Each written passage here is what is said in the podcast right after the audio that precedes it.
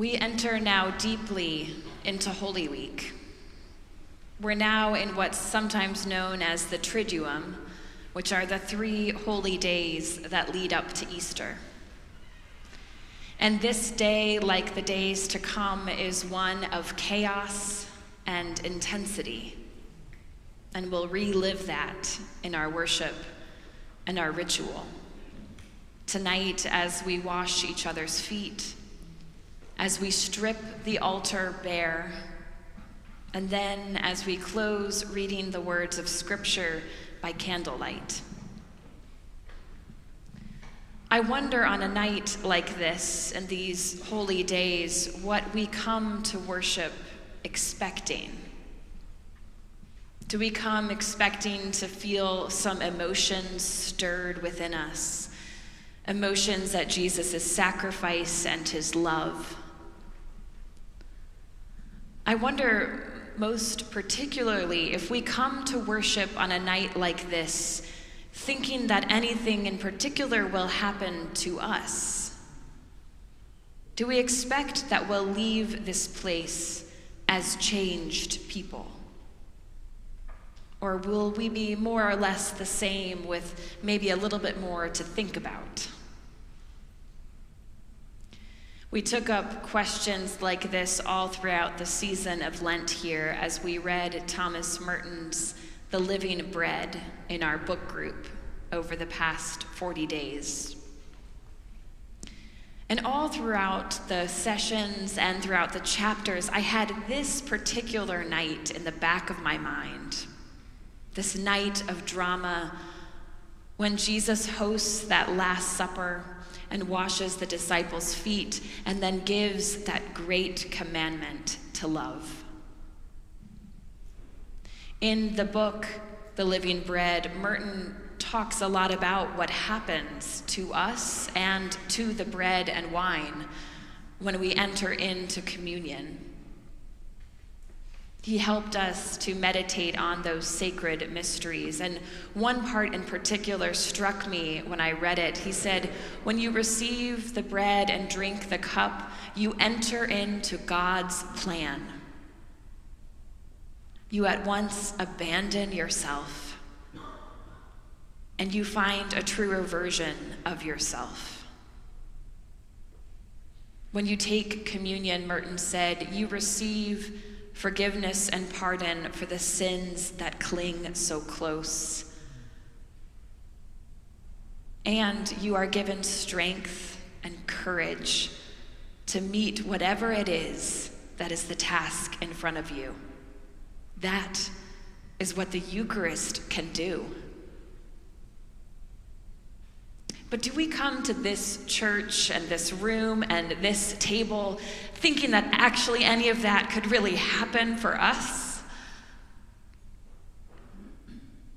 I've been thinking about the disciples on the first Holy Thursday who had no choice but to be changed. The events of that night would remain with them for the remainder of their days. And I imagine they came back in flickers and glimpses throughout their interactions. What it looked like to see Jesus there kneeling, holding their feet. What the room smelled like. What the bread tasted like on their tongue, and what it felt like to be together. That night and that meal changed them.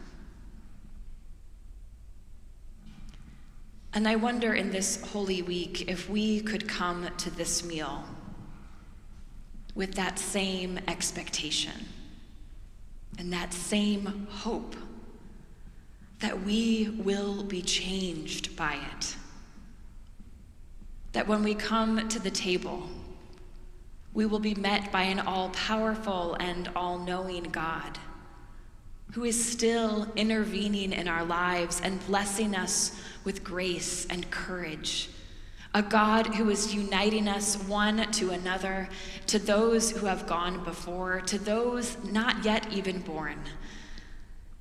And when we sip that cup and eat that bread, knowing we are receiving a foretaste of what awaits us in the heavenly banquet. I wonder what would happen to us if we came to this meal believing these things to be true, knowing that God can still change us and shape us into the people we are made to be.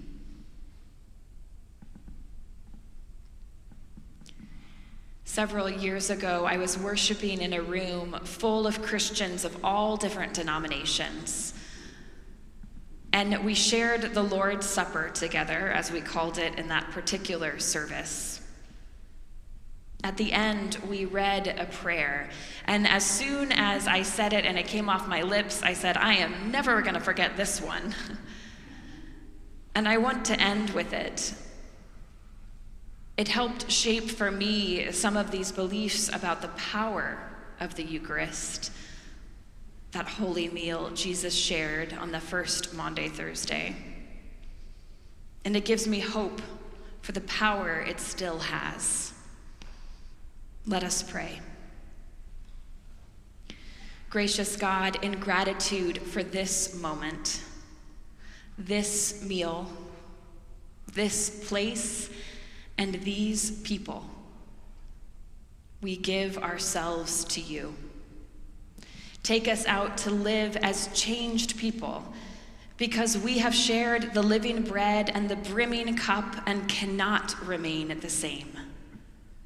Send us back to the broken-hearted ones with a word of joyful hope from the one who was made known to us in the breaking of the bread. Ask much of us, expect much of us, enable much by us, encourage many through us. We ask it wholeheartedly in the strong name of Jesus Christ. Amen.